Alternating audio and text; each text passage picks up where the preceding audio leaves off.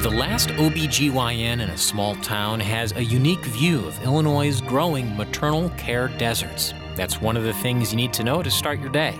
I'm Ryan Denham. And I'm Kendall. Today is Thursday, May 18th, and this is WGLT's The Leadoff.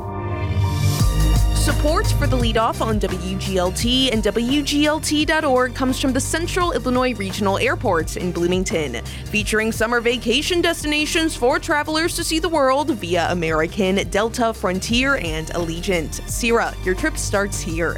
Details at CIRA.com. Now let's lead off by remembering a longtime public servant in Bloomington Normal who recently passed away. WGLT's Charlie Schlenker has more. Parker Lawlis was 88 years old. He had a long career at Illinois State University in Human Resources. Lawlis also served 25 years on the Normal Town Council. Current City Manager Pam Reece says Lawlis sat on the council from 1979 to 1995 and again from 2003 to 2009.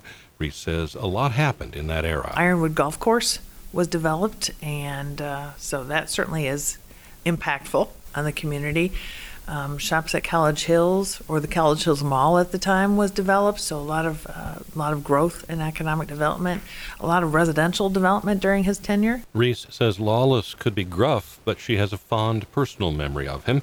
Reece's dad died two days before her wedding, and Lawlis made a long road trip to pay his respects. I do remember how um, how meaningful that was. That he came all the way to Traverse City, Michigan, with my bosses at the time and, and to express condolence, and, and that was very meaningful.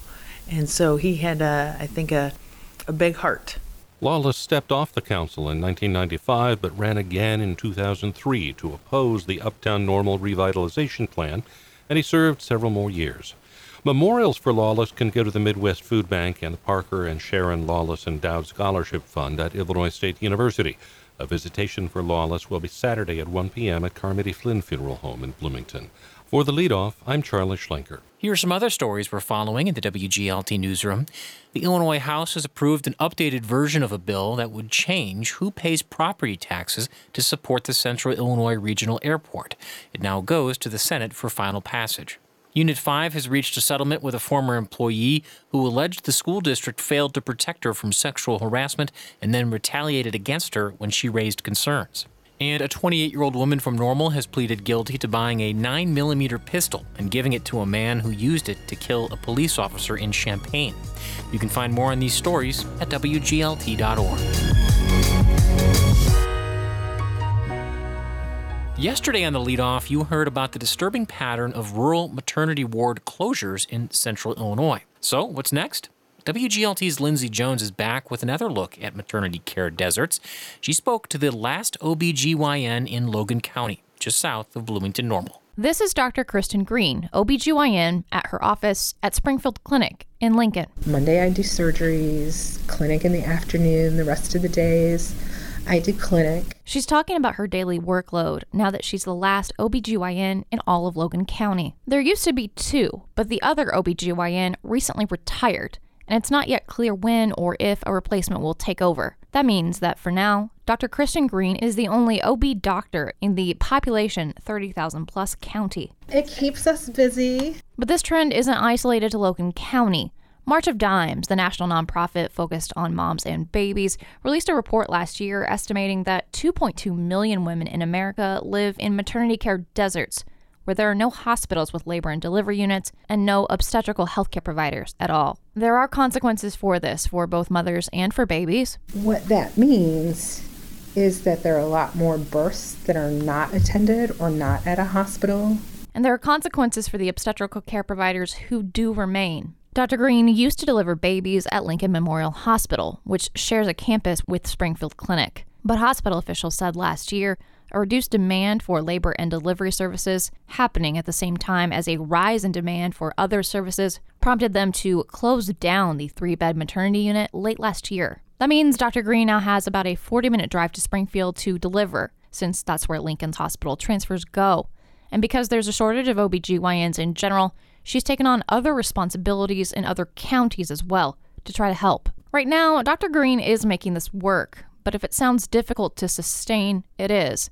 And for some women in these counties who need that OBGYN care, this is difficult for them too. Transportation, insurance, or a lack thereof, and the distance to a doctor are complicating factors for women living in these obstetrical deserts. We recently had a lady very high risk.